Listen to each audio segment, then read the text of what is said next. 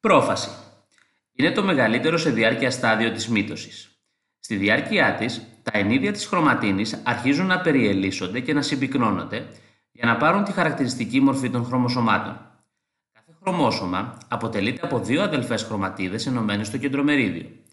Επειδή οι αδελφές χρωματίδες είναι αποτέλεσμα του αυτοδιπλασιασμού του γενετικού υλικού που έγινε κατά τη μεσόφαση, αποτελούνται η κάθε μια από ένα δίκλωνο μόριο DNA και είναι γενετικά πανομοιότυπες. Ο λόγος για τον οποίο το γενετικό υλικό του κυτάρου πακετάρεται σε χρωμοσώματα είναι απλός.